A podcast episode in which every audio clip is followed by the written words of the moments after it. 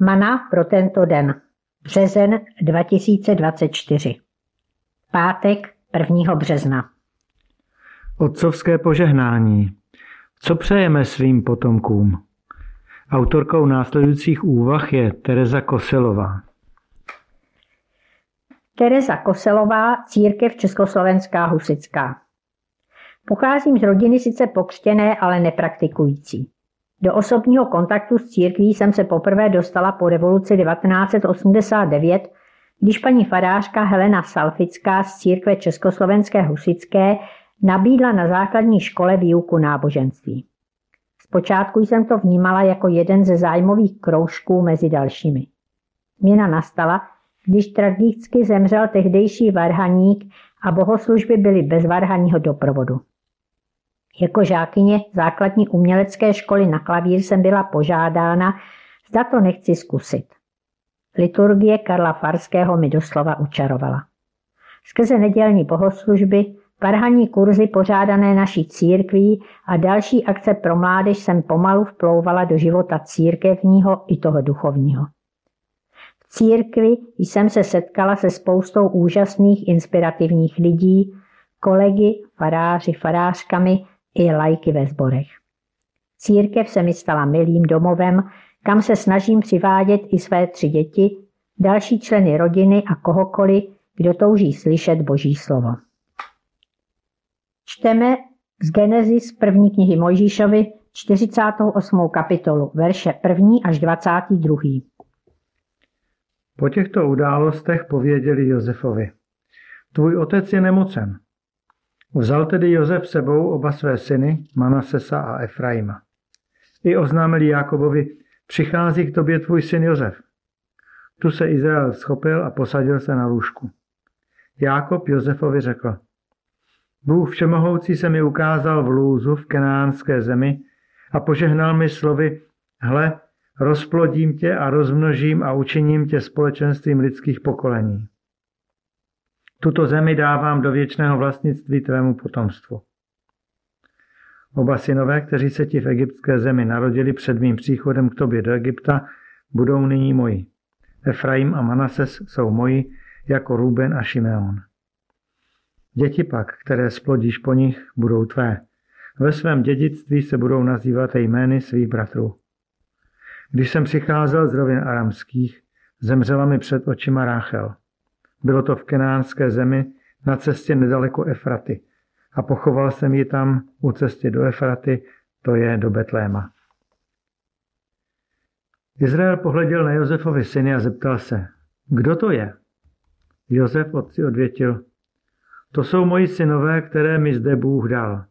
Otec řekl, nuže, přiveďte ke mně, abych jim požehnal. Izrael měl totiž oči obtížené stářím a špatně viděl. Josef je k němu přivedl, on je políbil a objal. Izrael Josefovi řekl, nedoufal jsem, že ještě někdy uvidím tvou tvář. A hle, Bůh mi dopřál vidět i tvé potomky. Poté je Josef odvedl od jeho kolenou a sklonil se tváří až k zemi. Vzal oba, pravou rukou Efraima a postavil ho k Izraelově levici, levou rukou Manasesa a postavil ho k Izraelově pravici. I Izrael pravici a položil ji na hlavu Efraima, který byl mladší, a levici na hlavu Manasesovu.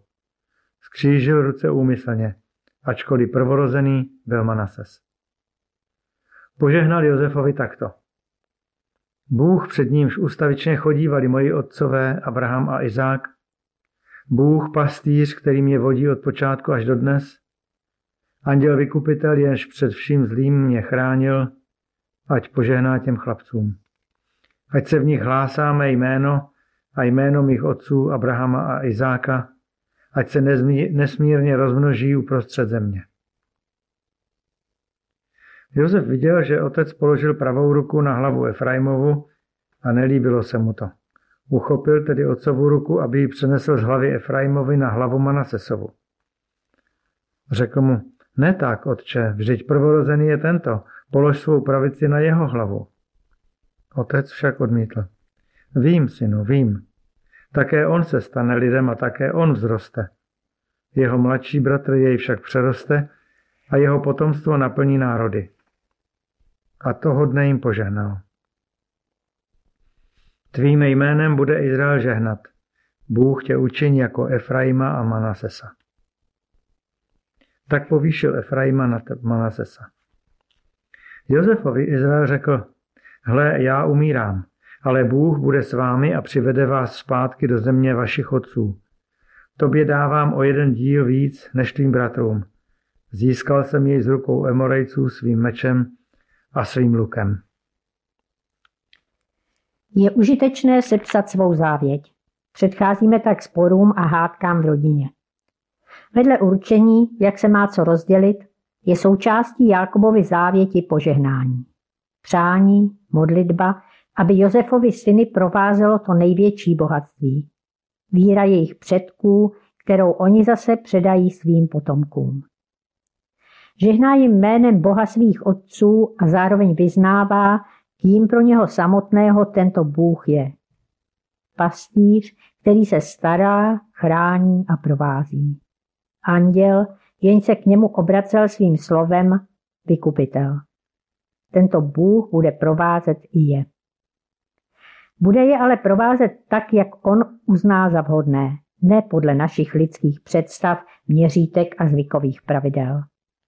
Nezáleží, kdo se narodil dřív či později, záleží na tom, komu Bůh jaký úkol svěřuje a jakými obdarováními ho vybavil. Když se lid takto pojaté boží vůli neprotiví, žije a vítězí. Porážka přichází pouze ve chvíli, kdy chce člověk všechno zvládnout sám, bez ohledu na svého stvořitele. Bože pastýři, boď nás celým životem od počátku až do konce.